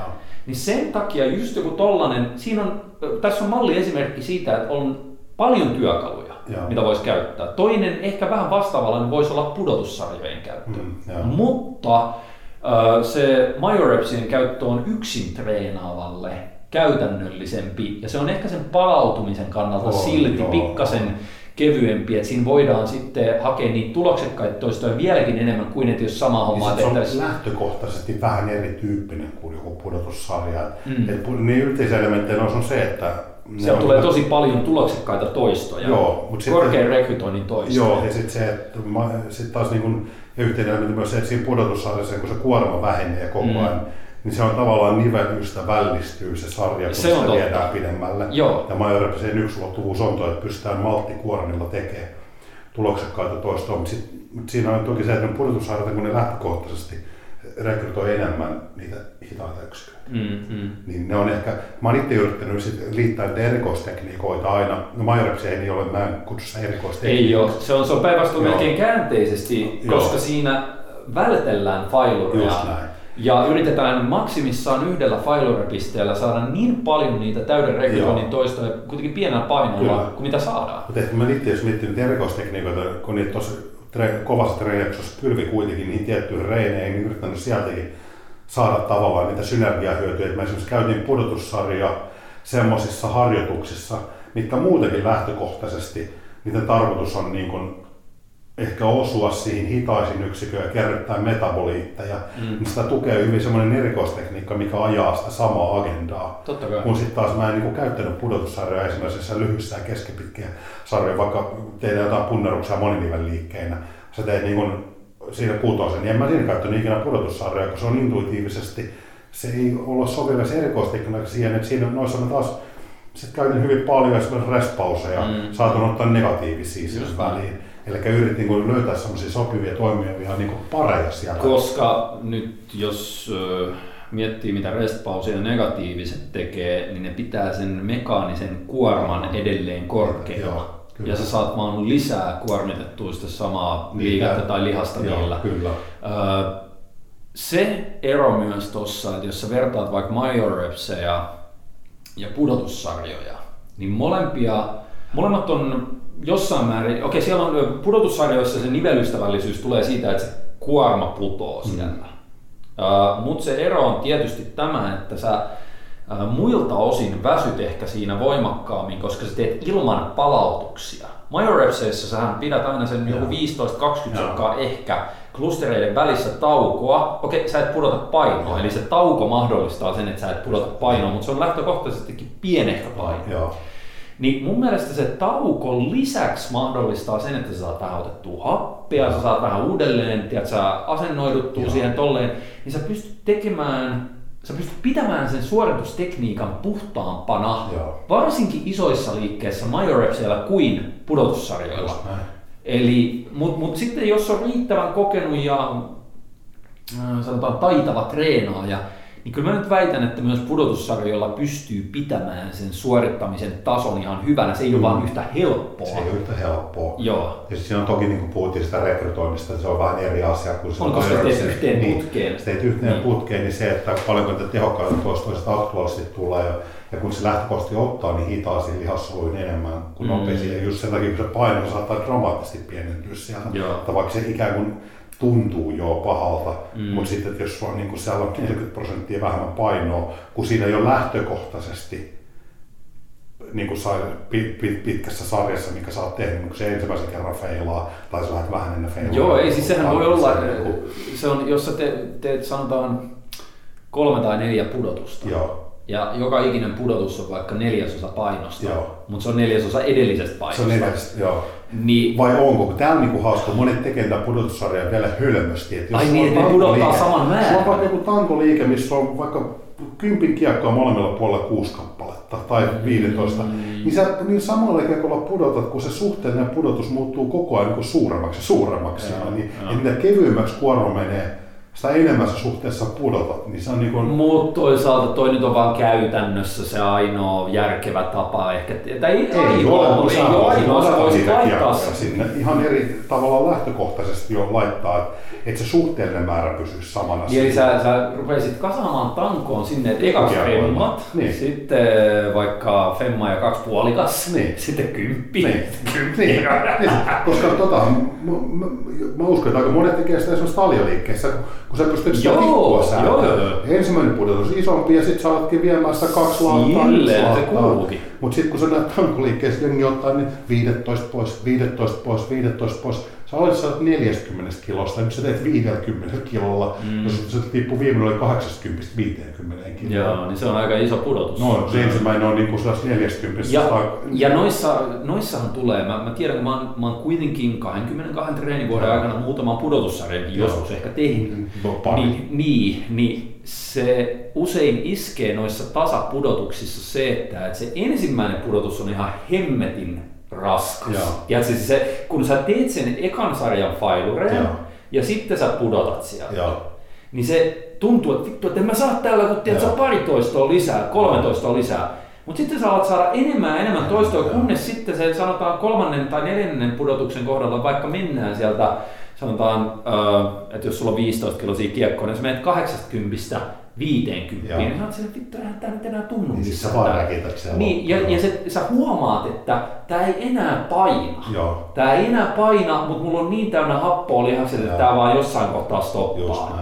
Niin siinä ei ole samanlaista tunnetta kuin niissä, että kun siis parhaat pudotussarjoihin niin kuin kaikilta osin on pakallisissa koneissa. Se on helppo toteuttaa siinä. Joo. Mutta se on niin, nämä on mielenkiintoisia, voidaan joskus vielä enemmänkin käydä näitä erikoistekniikoita läpi, mutta ehkä niissäkin just yrittänyt sitä parittaa niitä oikeita erikoistekniikoita oikeisiin harjoituksiin. Meillä vähän jäi ehkä toikin, eli kun mulla on jonkin verran tullut just näistä, kun miettii miten se majorits on rakennettu, eli siinä vältetään sitä failurea pois lukien yksi kerta. Siinä voidaan yksi failure-piste voidaan hakea. Muscle Roundseissa Scott Stevensonin oli ihan sama idea, että yritetään yhdellä failure-pisteellä saada paljon toistoja.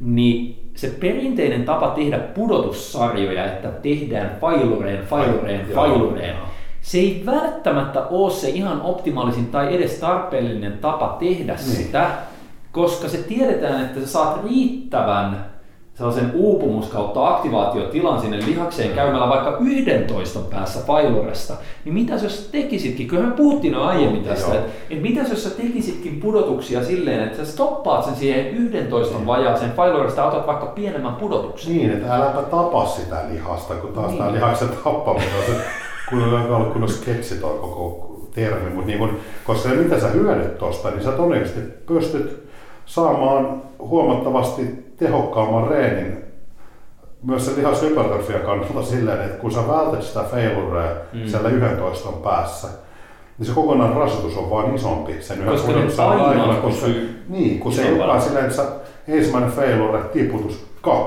se joka jättää 11 failuren vajaa, siihen tekee ensimmäisen pudotuksen 6. Just näin.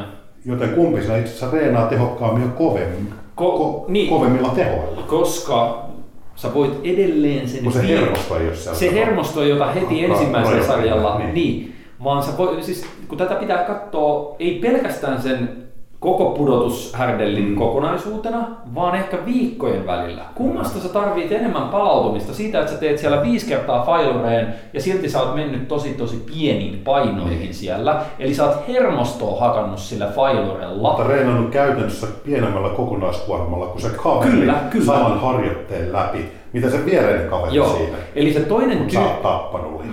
Eli se toinen tyyppi, joka tekee näitä, sanotaan näitä vaikka nössöpudotussarjoiksi nyt, eli nämä ei ole oikeaa treenaamista, niin sä teet sen, että sä jätät aina 11 vajausfailurasta pois lukien se viimeinen. Niin. Eli sä edelleen saat haettua siellä myös sen failuren, mistä on omat hyötynsä, mutta siitä on niin paljon haittoja, varsinkin jos sä yrität sen päälle tehdä toista. Niin, että sitä ei kannata välttämättä ihan 5 kertaa siellä hakea, vaan yksi failure-piste on ihan hyvä, mutta sä voit ekaksi työstää paljon niitä vähän isommalla kuormalla, koska ne on pienempi ne pudotukset sillä, että sä käyt aina 11 päästä failuresta ja sitten ottaa sen viimeisen pudotuksen, sä tiedät, että sä teet vaikka 3 pudotusta ja sitten kolmannen pudotuksen jälkeen failoilee. Me voitaisiin alkaa kasaamaan pikkuhiljaa semmoista sanakirjaa, treeni-sanastoa. Eli nössöpudotus. NPS. Joo, NPS. Niin, sitten on käy on jo nyt meillä. Kyllä, käy, NPS on toinen. Ja noita varmaan tässä alkaa matkan varrella tulee, missä pystyy tietenkin katsoa, että mikä se NPS oikein on. Mites tänään treenataan? No, käykö NPS? Niin, otan tänään hei, joka liikkeessä se yksi NPS. Käy. Joo, niin käy. Miten se nyt liittyy tähän? Se on koko viikko. Siis tarkoitin, että sopii mulle. Toinen ymmärtää heti, mitä tuli mokattua tuossa. Mutta nyt, koska meillä on molemmilla sellainen tilanne, että me halutaan päästä reenaan, mennään molemmat tekemään jalkoja. Niin, mä teen pelkkiä jalkoja. Mä oon reisihauispelle. Niin sä teet pelkkiä jalkoja, mä teen sentään etureidet. Ei kun siis mä tarkoitan, että mä en ylipäätänsä treenaa mitään muuta kuin jalkoja. Niin, no joo, aivan. Niin, eli mä teen 3 kertaa viikossa jalat, joo. Sillä niin kuin jalkapriorisaatio, MyoReps, hässäkkä HST:llä. Ja vielä pakko sanoa siitä, että se on niin huvittavaa, mua aina naurattaa se, kun mulla on ylläpidossa siellä yläkappa. Joo. Niin mietin nyt tätä, kun HST menee niin, että sulla on 3 treeniä viikossa, joo. Ja ne pitäisi olla koko kropan treenejä, silloin kun ei ole mitenkään priorisoitu.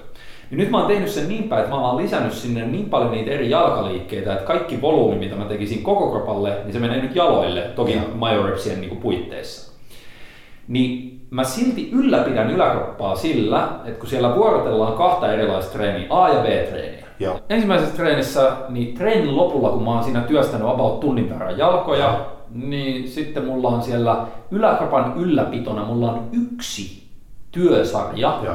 Yhtä yläkopan vetoliikettä ja 1 työsarja yhtä yläkopan työntöliikettä. Säkin reenaat ihan päin hemmettiin. Sä paljon teet 3 kertaa viikossa jalat. Joo. Siinä on 2 kertaa liikaa, koska et sä pysty palautumaan yhdestä jalkarennistä viikossa, jos se tehdään kunnolla ja loppuun asti ja tosissaan tapetaan se lihas. Koska 1 kerta viikossa jalat on maksimi, millä pystyt palautumaan. Mä joskus miettin, että niin ajattelin, jos taivaan kappaleet olisi vähän eri asennossa, niin mitä sitten niin seuraisi tavallaan tämän treenitietämyksen kannalta, jossa jalat on spesifisti sellainen liharyhmä, joka palautuu vaan yhdestä kovasta reenistä. Koska jos sä reenaat 2 kertaa viikossa, ei treenaa tosissaan ja tarpeeksi kovaa, niin mitä jos taivaan kappaleet olisi eri asennossa? Mietin, jos meidän viikko-odessa... Miten se maapallo pyörähtäisikin, ei sen 23 tuntia x määrä minuutteja, vaan se pyörähdys kestäisi...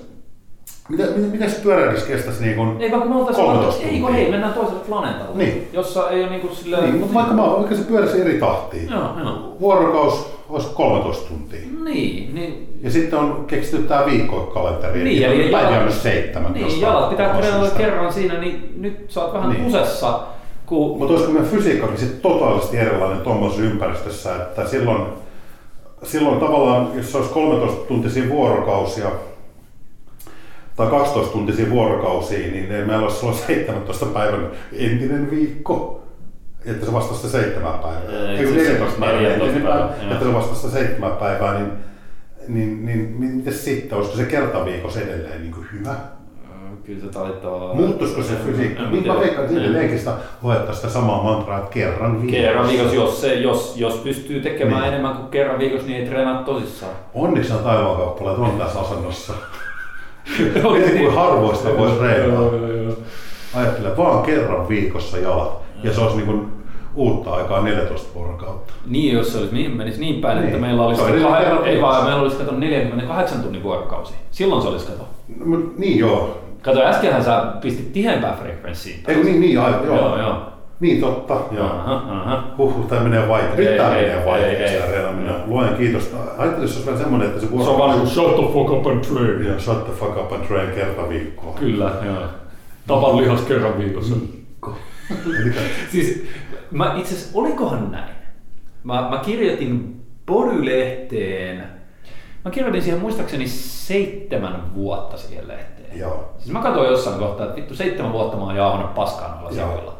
Niin ensimmäisessä artikkelissa, minkä mä joskus kirjoitin sinne, niin siellä mä rohkenin kyseenalaistaa tänne, että lihakset saisi treenata vaan kerran viikossa läpi, koska se oli niin kuin silloin sitä oikeasti vasta jauhettiinkin, että kyllä nyt kerran viikossa se on ihan se on hyvä ja sillä toimii ja kaikki muu on paskaa ja bla bla bla. No, mikä vittu siinä 7 päivässä just on? Niin. Et mitä se, jos se olisi vaikka kerran 6 päivässä? Tai mitä jos se on vaikka kerran 8 päivässä? Et mikä mystinen, maaginen, joku universaali totuus siinä 7 päivässä just on, että se on ainoa fucking frekvenssi, mikä toimii.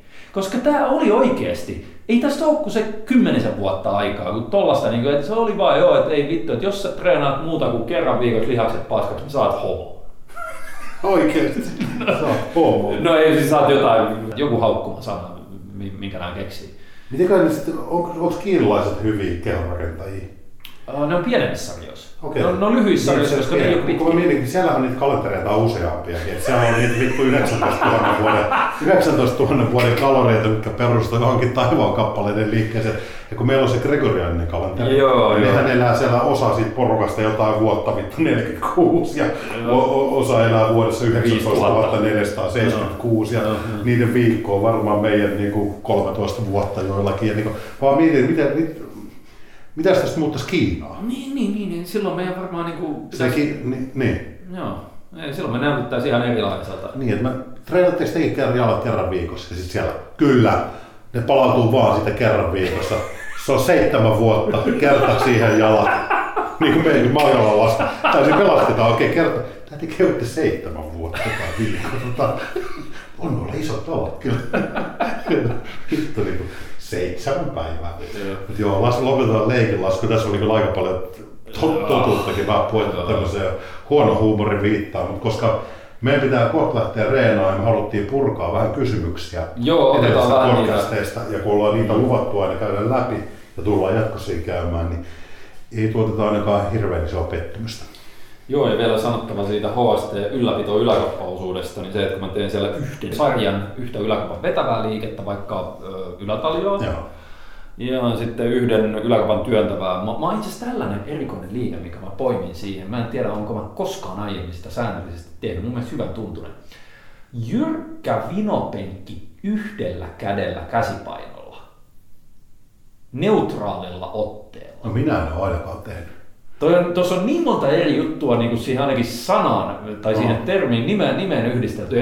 Eli sä menet melkein pystypunneruspenkkiin, mutta kuitenkin sellainen, että se on niin kuin jyrkkä vinapenkki, että se on 60 astetta, 70 astetta. Se ottaa edelleen aika hyvin ylärintaan, mutta siinä tulee myös sellainen pystypunnerusmainen. Ja sitten kun sä teet sen yhdellä käsipainolla, niin se on riittävän lähellä, että pystypunnerusta, että sulle ei tule tasapainon kanssa hirveästi ongelmia. Sitten se on yksi käsi kerrallaan nimenomaan, niin mä teen silleen toisella kädellä, mä otan vähän niin kuin, että mä pistän toiseen jalkaan sen kiinni ja otan vähän tasapainoa siitä. Okay. Ja sitten mä teen sen en myötäotteella, vaan neutraalilla otteella. Niin voi morjens, kun mä oon huomannut, että se ottaa niin saatana hyvin ylärintaa. Ja se on tuntunut muutenkin, totta kai, kun se on tuore liike. Niin joo, siinä on varmaan toikin. Joo, niin se on ollut vähän hauska, kun mä olin vähän niin kuin, että mitä helvettiä mä voin tehdä, mitä mä en normaalisti tekisi. Että mä voin vaan ylläpitää. Joo. No tehdään tavallaan haista paskaa yhden käden neutraalilla otteella vittu jyrkkä vinopenkki. Niin se tuntuu hyvältä liikkeellä. Joo, tämä on aika hauska, koska monissa tuollaiset tilanteet, missä meillä on ylläpito meneillään, niin meillä on ikään kuin se uskallus kokeilla uusia juttuja. Me vieläkin ollaan siinä minäkin vähän alkuaisena varsinaisena reenikaudella ottaa sinne työkalupakkiin liikaa uusia juttuja. Mutta tämähän on hauska, sitten sieltä tulee löydöksiä, mitä sä pystyt käyttämään. Tuleeko hyvä löydös, niin sä annatat sen käyttöön totta kai sitten siihen tavallaan seuraavalle kehityskaudelle, kun huomaat, että jumala alkoi onkin toimiva asia. Ehkä mä en just tota liikettä ole seuraavaa. Ei vaan siis... Ei vaan mä tarkoitan, että kyllä mä ton liikkeen meinaan joskus ottaa, mutta kun nyt mä halusin nimenomaan, että mä käyttäisin jotain sellaisia liikkeitä, mitä mä en sitten seuraavassa, joka on puolestaan yläkroppapriorisaatio ja jalat ylläpidolla, niin mä halusin tehdä jotain sellaisia liikkeitä nyt yläkropalle ylläpitona, mitä mä en varmasti tekisi siinä seuraavassa ohjelmassa. Eli herkistelen silläkin tavalla. Niin, mutta se on jotenkin niin huvittavaa, miten surkuhupasan pienellä treenimäärällä sä pystyt täysin ylläpitämään lihasmassa sen jälkeen, kun se on rakennettu. Ja mä en ole yhtään annettu hauiskääntöä, mä en ole yhtään annettu ojentaa. Mä nyt vetoon ehkä tähän näin, mä oon pakko keskeyttää sut ja niinku... Ai niin, meidän pitää päästä reenaamaan, mutta myös se, että kun sanotaan kuinka naurettavalla treenimäärällä voi ylläpitää lihasta, kun se onnistuu sulta se ylläpito nollareenimäärä, niin se vielä ehkä enemmän konkretisoi sen, kun se on se pitkä reenitauko. Sillähän mä sen sainkin. Silloin mä muistan, juttelinko mä Markku Tikan kanssa esimerkiksi Expossa silloin jostain siitä treenitauosta tai jostain. Mä niin naureskelin, että ei saatana, että että jos mä pystyn 6 viikkoa olemaan treenaamatta yhtään mitään ja mulle ei silmin nähden oikeastaan lähde lihasmassaa, niin mä pystyisin ihan täysin sillä, että mä tekisin ehkä kerran viikossa 2 sarjaa punnerrusta ja 2 sarjaa vetoliikettä tai vaikka 2 kertaa 1 sarjan. Ja mä pystyisin, nyt mä teen 3 kertaa viikossa. Mutta se silti tuntuu tosi pieneltä. Onhan se. Joo. Hei, mennään kyssäreihin, jotka ei mene pelkkää, tai no kaikkihan tää on paskaa jauhantaa, mutta... Eikä ole sitä kysymyksiäkään vasta. Ei, mutta itse asiassa tuossa jaksossa 21, niin sieltä saakka joudutaan kaivaa kyssäreitä. Hetkinen. Onko sulla mulle omaa? On itse asiassa, ota siitä. Mä oon printtaillut. Kiitos. Täällä on muutama kymysys kommenttien joukossa. Modern nimimerkki. Pojat hieman liioitelleet insuliiniherkkyyden roolia, ja sitten tässä on linkki johonkin bodylogic.orgin sivuille. Mä itse asiassa luin sen linkin takaa. Ei siinä nyt sen enempää sanottu loppujen lopuksi, vaikka oli hienot infografiikat siellä, että niinkaan kunhan sä et ole kauhean läski käytännössä, niin sulla on ihan ok insuliiniherkkyys. Jos todiste sen, mitä me ollaan puhuttu tavallaan tuossa, eli tämähän on se meidän pointti ollut koko ajan. Insuliiniherkkyys on äärettömän merkittävä tekijä sekä sen lihaskasvun osalta että sitten ylipäätään sen terveydentilan osalta. Jos sulla on huono insuliiniherkkyys, tämähän on se meidän sanoma ollut, niin se vaikuttaa negatiivisesti sun lihaskasvuun ja se vaikuttaa siihen joka päivä ja se vaikuttaa sun terveydentilaan negatiivisesti. Nyt se, että kenellä on huono insuliiniherkkyys ja kenellä hyvä, siihen me ei ole otettu kantaa. Vaan me ollaan otettu kantaa siihen, että se, miten niin liioiteltu. Päinvastoin sitä pitää korostaa entisestään, että jos sä oot menettänyt se sun insuliiniherkkyyden ja niin kun pahimmillaan sellainen niin resistenssi voinut kehittyä siihen, niin se on äärimmäisen huono tekijä. Eli ei todellakaan sitä niin kun, ei voi liioitella.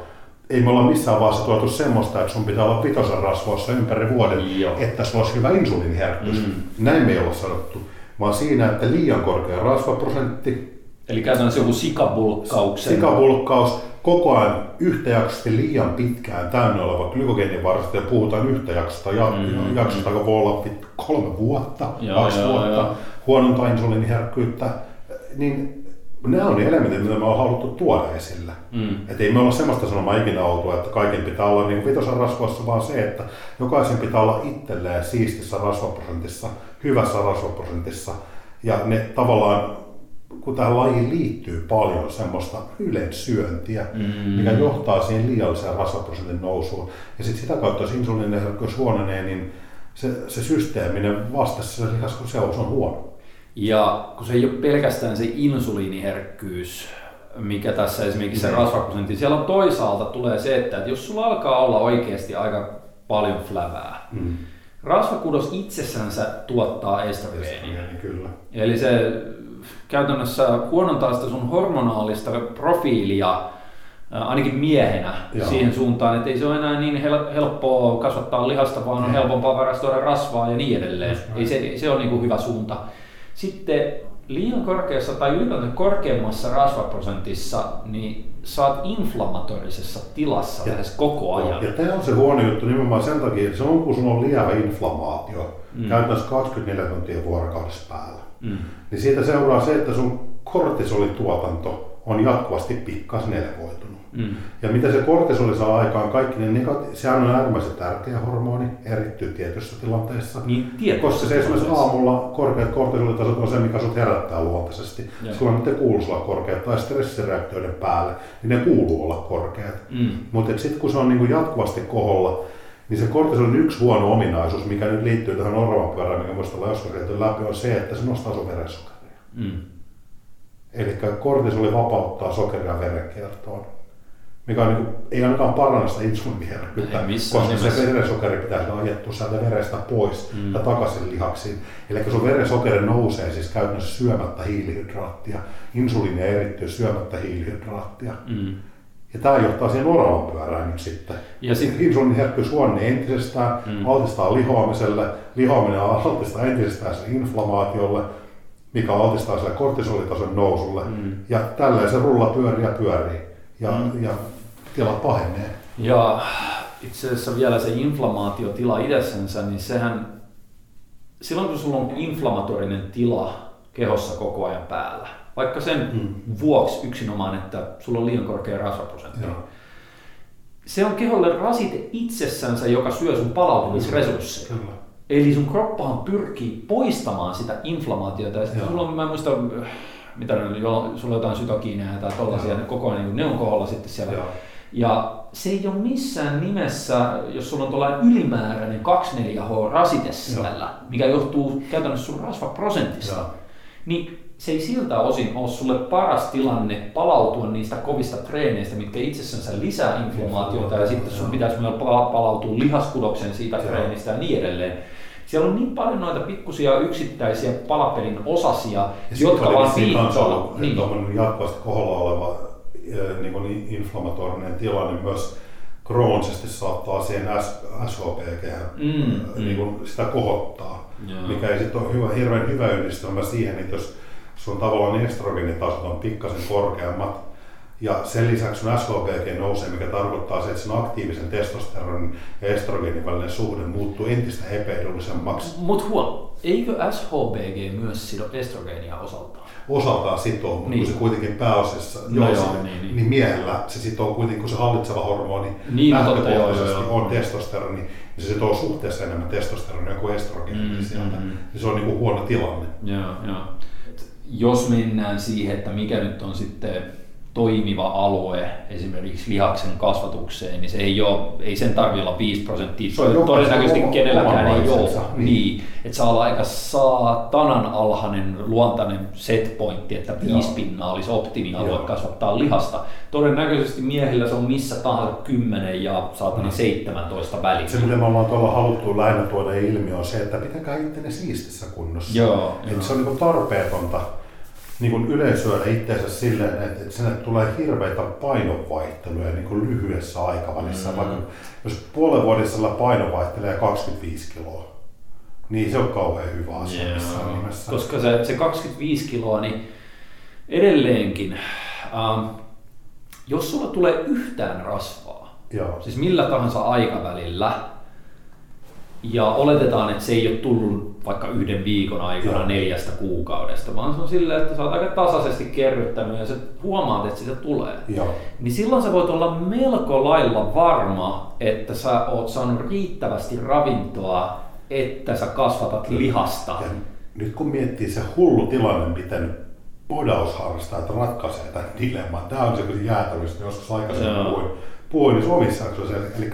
Oletan, että sä oot ollut vaikka 8 kuukautta offilla, sun paino on noussut X määrään, sun on selkeästi kertynyt rasvaa vyötäröllä ja joka paikkaan sä huomaat, että myös se rasvatilanne, sun rasvaprosentti, mutta myös absoluuttinen rasvamassa on noussut.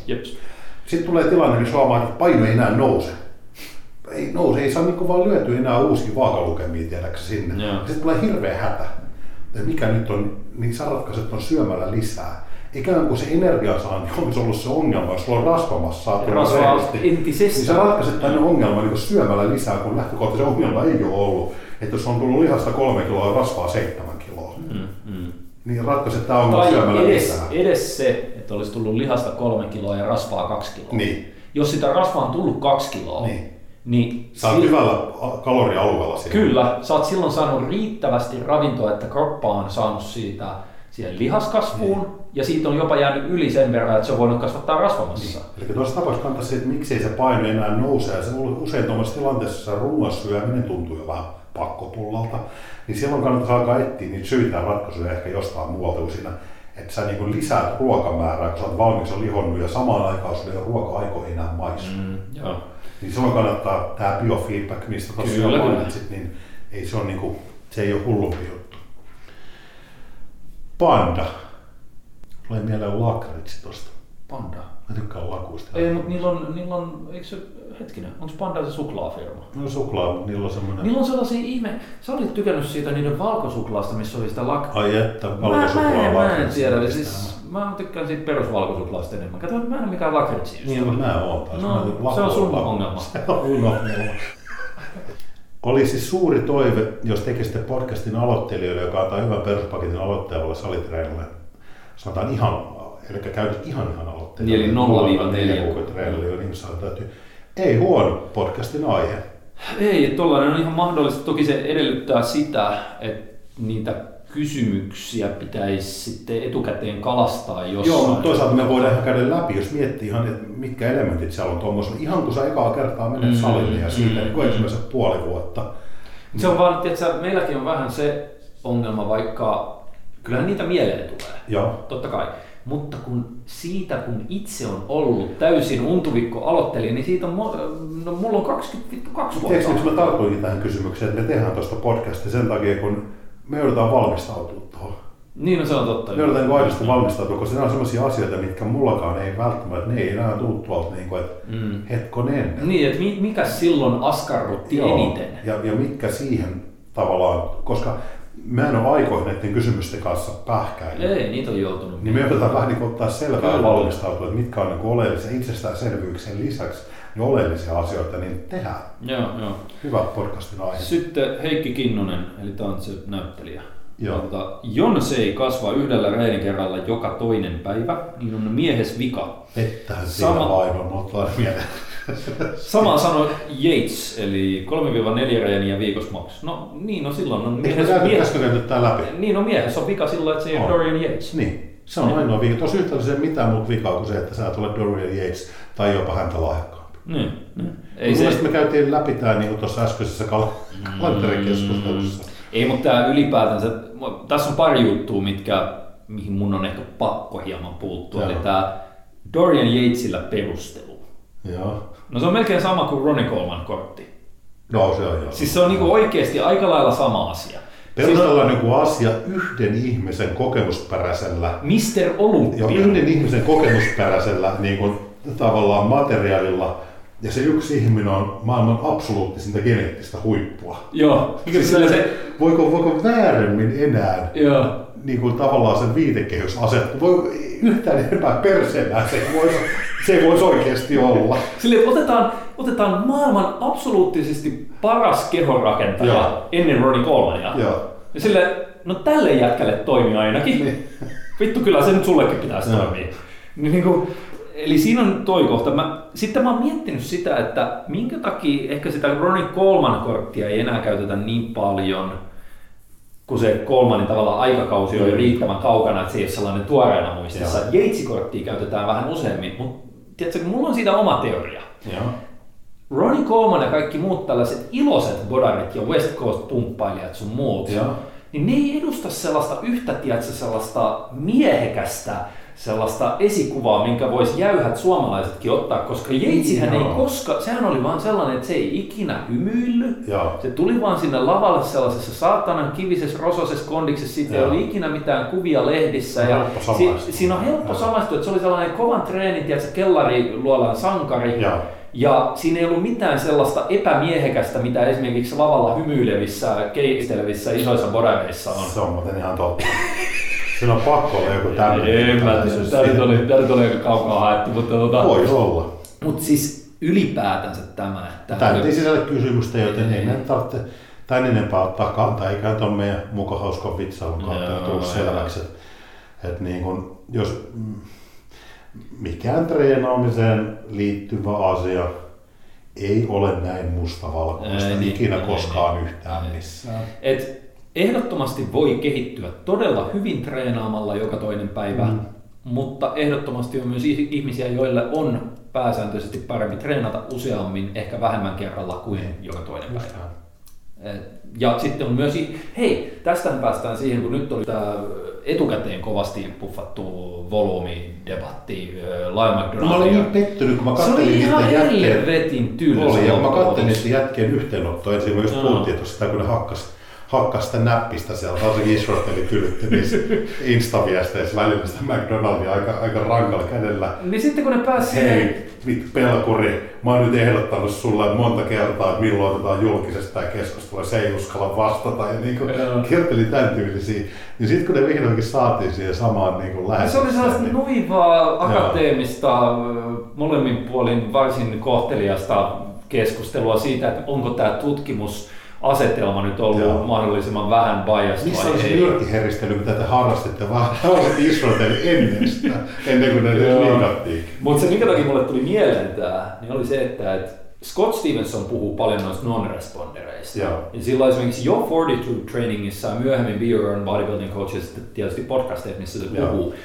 Ihan yksittäisistä treenitutkimuksista, missä siellä yleensä, että jos joku systeemi, joku tutkittava treeni-interventio, joku tällainen tehdään jollain treenityylillä ja sitten siellä saadaan sillä merkittävästi hyviä tuloksia, niin yleensä ne superresponderit vääristää sitä, tiedätkö, että siellä on muutamia yksilöitä, jotka saa ihan saatana hyvää kasvua sillä. Ja ne nostaa sitä keskiarvoa niin paljon, että sitten unohdetaan, että hei, täällä on myös non-respondereita tai jopa negatiivirespondereita. Ja se on sitten, että sitä ollaan jälkikäteen spekuloitu, että mistä se johtuu, niin sieltä voi myös olla se, että sulla on niin hardgainer-porukkaa, jolla on esimerkiksi niillä on helvetin suuri hitaiden lihassolujen osuus, jolloin se tarkoittaa automaattisesti, että sulla on aika korkea MEV. Ja se voi olla, että niillä on ollut esimerkiksi jossain low volume stadissa, niin on ollut yksinkertaisesti liian pieni volyymi, että ne olisi saanut edes ylläpitoärsykkeen, sillä jolloin niistä voi tulla negatiivirespondereita tai mitä tahansa. Niin sitten kun nämä teki, Schoenfeld teki tämän, missä meni itse asiassa jopa niin päin, että se 45 sarjan per lihasryhmä viikko, eli mä en muista, oliko ne 15, 30 ja 45 sarjaa per lihasryhmä viikossa, niin se porukka, joka kasvatti eniten keskimäärin lihasta, toki siellä oli lihasryhmän kohtaisia eroja tolleen noin, mutta se näytti siltä, että se meni suhteessa siihen treenin volyymiin. Niin se voi olla nimenomaan sellaisille tyypeille, jotka ei ehkä, niille ei ole irtiottokyky kova ja sitten ne ei ole ehkä nopeasolukkoisia ja tai ne ei ole psykologisesti sellaisia hulluja psykopaattitreenaajia, että ne tappaa itsensä yhdellä sarjalla. Niin se voi ihan oikeasti olla, että ne tarvitsee, ei pelkästään hyödy, vaan tarvitsee paljon sarjoja, että ne voi saada kasvuärsykkeen. Ja just tällainen, että jos joku sanoo, no Jeitsikin sanoi, että 3-4. Joo, Jeitsi edustaa sitä toista ääripäätä. Se oli äärimmäisen, se on äärimmäisen nopeasolukkoinen, siis aivan uskomaton irtiottokyky. Totta kai se edustaa sitä ääripäätä, joka saa pienestä volyymista irti, mutta sitten kun sulla on niin kun, ei pelkästään perustaviksia, jotka ei ole yhtä geneettisesti lahjakkaita, vaan on niitä hidassolukkoisia hardgainereita, jotka ei välttämättä ole psykopaattisia salilla, niin niille voi olla se, että ne vaatii sen, tiedätkö, että ne tekee 20 sarjaa 5 päivää viikossa. Ja ehkä vähän tukea myös se teoria, kun se oli tutkittu. Saman kaverin toinen tutkimus, missä oli tutkittu, niin kun, oliko se ollut, siellä oli viety jopa tosi tiukaksi se volyymi tai frekvenssi, että saattoiko se olla jopa 5-6 reeniä viikossa versus 1 reeni viikossa, kaikki sieltä väliltä. Niin ne oli havaittu mitään eroa tavallaan sen lihashypertrofian niin kauan kuin volyymi on sama. Käytännön tasolla, eli tarkoittaa se sitä, että sä teet yhden reinin viikkoon, mutta sulla pitää olla se sama volyymi siinä yhdessä reinissä kuin mikä on semmoisella, joka takoo 3 reiniä viikkoon per lihasryhmä. Mutta toteutuuko toi ikinä käytännön elämässä? Ei, koska se on aina, jos sä reinaa sen lihasryhmän kerran viikkoon versus semmoinen, joka reinaa 2 kertaa viikkoon, niin automaattisesti sillä toisella on aina alhaisempi volyymi. Niin silloin se alhaisempi volyymi tarkoittaa suoraan huonompaa lihaskasvua. Mutta niitä varsinaisena reenikertojen välillä, jos volyymi on vakioitu, mutta siellä on myös semmoinen tekijä sitten, että jos se treenivolyymi olisikin sama yhdellä reenikerralla versus vaikka 3 reenikerralla per lihasryhmä, niin kuinka todennäköistä on se, että ne oli hyvin tuotu huomioitu siihen niin, että sä pystyt toteuttaa sen kertavolyymin yhtä tehokkaasti kuin se, että se on splitattu 3 eri treeniin, koska sä väsyt siinä yksinkertaisesti vaan niin paljon enemmän. Et lähtökohtaisesti se volyymi ratkaisee, ei frekvenssi, mutta se frekvenssi automaattisesti tuo sulle lisää volyymia sinne. Ja vaikka se volyymi olisi vakioitu, niin se treenin teho ja tehokkuus on niin paljon parempi kuin sä jaat sen. Niin on aika hyvin varmastikin voidaan sanoa, että niin kuin se kerta viikko tai 3 treeniä viikossa, niin niillä kasvaa juuri, niin kuin sanoin, että totakin taustaa vasten ne tyypit. Kyllä Suomessakin löytyy siitä esimerkkejä. Marko Savolainenhan on tyypillisesti tämmöinen. Treenivolyymi tosi alhainen. Todella kova irtiottokyky, hänelle toimii se. Mutta se ei tarkoita, se on se, että se valtaosa meistä, joka ei ole noita ominaisuuksia, niin heille se olisi ehdottoman väärä tapa reenata. 3-4 sarjaa viikossa per lihasryhmä. Silleen jos se toimi Marko Savolaiselle ja Dorian Yatesille, niin kyllä se on vittu sullekin pitää toimia. Niin, pitäisi vähän tota kautta yrittää ajatella sitä. Oli vielä yksi kyssäri tuolla. Anton Giraud. Mitä mieltä olette yksijakoisista ja muista ohjelmista, joissa lihakset käydään useamman kuin sen 2 kertaa viikossa läpi? Ymmärrän, että suosittelette näitä etenkin aloittelijoille, mutta mitäs kokeneemmat kaverit? Kuitenkin harjoittelussa suuri tekijä proteiinisynteesin käynnistämiseen kautta ylläpitoon, kun puhutaan naturaaleina treenaavista.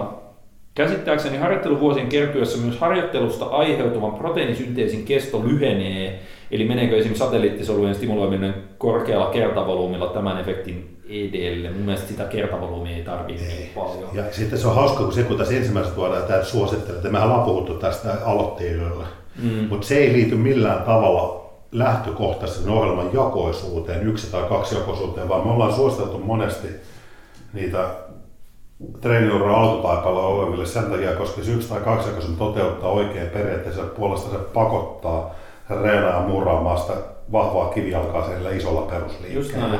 Eli se on se syy, että se niin kuin automaationa oikein toteutettuna sisällöllisesti tuo niitä elementtejä siihen treenaamiseen. Plus, jos sä mietit, että mikä on aloittelijalle riittävä optimivolyymi, niin se on aika pieni volyymi. Sun ei tarvii jakaa aloittelijana kroppaa edes kahtia, että sä saat tehtyä 40 minuutissa sen oikeasti tehokkaan treenin, koska niille riittää se 2-3 sarjaa kyykkyä, 2-3 sarjaa leukoja, 2-3 sarjaa jotain penkkiä, jne. Ja sitten ne voi tehdä sen uudestaan 2 päivän päästä ja olla vahvempi kuin edellisellä kerralla. Yksijakoisista, helvetti, mä oon treenannut 22 vuotta ja mä teen tällä hetkellä koko kropan treenejä 3 kertaa viikossa, koska mä teen sen priorisoituna. Esimerkiksi nyt on jalkaspesialisaatio, mä vedän tätä sen vähintään 8 viikkoa, jolloin mulla on yläkroppaan ylläpidolla ja mä oon pystynyt erittäin hyvin niitä majorepseja käyttämällä niin laittamaan sinne oikeasti aika haastavan viikkomäärän treenirasitusta jaloille. Mulla on koko ajan, mulla on jatkuvasti domsit jaloissa. Ja silti mä pystyn niin kuin menemään sinne salille tekemään niitä isompia. Eli tästä voidaan niin tulla sellainen loppupäätelmä ikään kuin vetää tässä, mikä on varmastikin aika oikeanlainen. Ei ole, ja puhutaan nimenomaan nyt bodausmielessä. Ja puhutaan vaikka keskitason tai jopa edistyneenkin tason reenaajasta. Ei ole olemassa toista parempaa treenijakoa, koska se liittyy niin kiinteästi siihen toteutukseen, miten se sitä ohjelmaa viet läpi. 2-jakoinen on ihan yhtä hyvä bodausohjelma kuin 5-jakoinen, jos se toteutus on siellä oikein ja ne elementit, mitä sä toteutuksella haet, on siihen sun ohjelmaan oikein kytketty ja ne on oikein valittu sinne. Noistahan se koostuu. Ja kun se idioottimaisen perustelu ikinä on tää, että jos sä treenaat 2-jakosella, niin ei, jos sä treenaat kovaa jalat siihen alkuun, niin et sä sen jälkeen jaksa mitään muuta treenata. What? Eli onko täältä tapetaan sen taas? Niin mutta kun se kehittävä reeni ei muodostu tommosesta elementistä kuin lihaksen tappaminen. Se on niin hämärä ja hölmä termi ylipäätään, että se sisältää taas niin paljon eri elementtejä.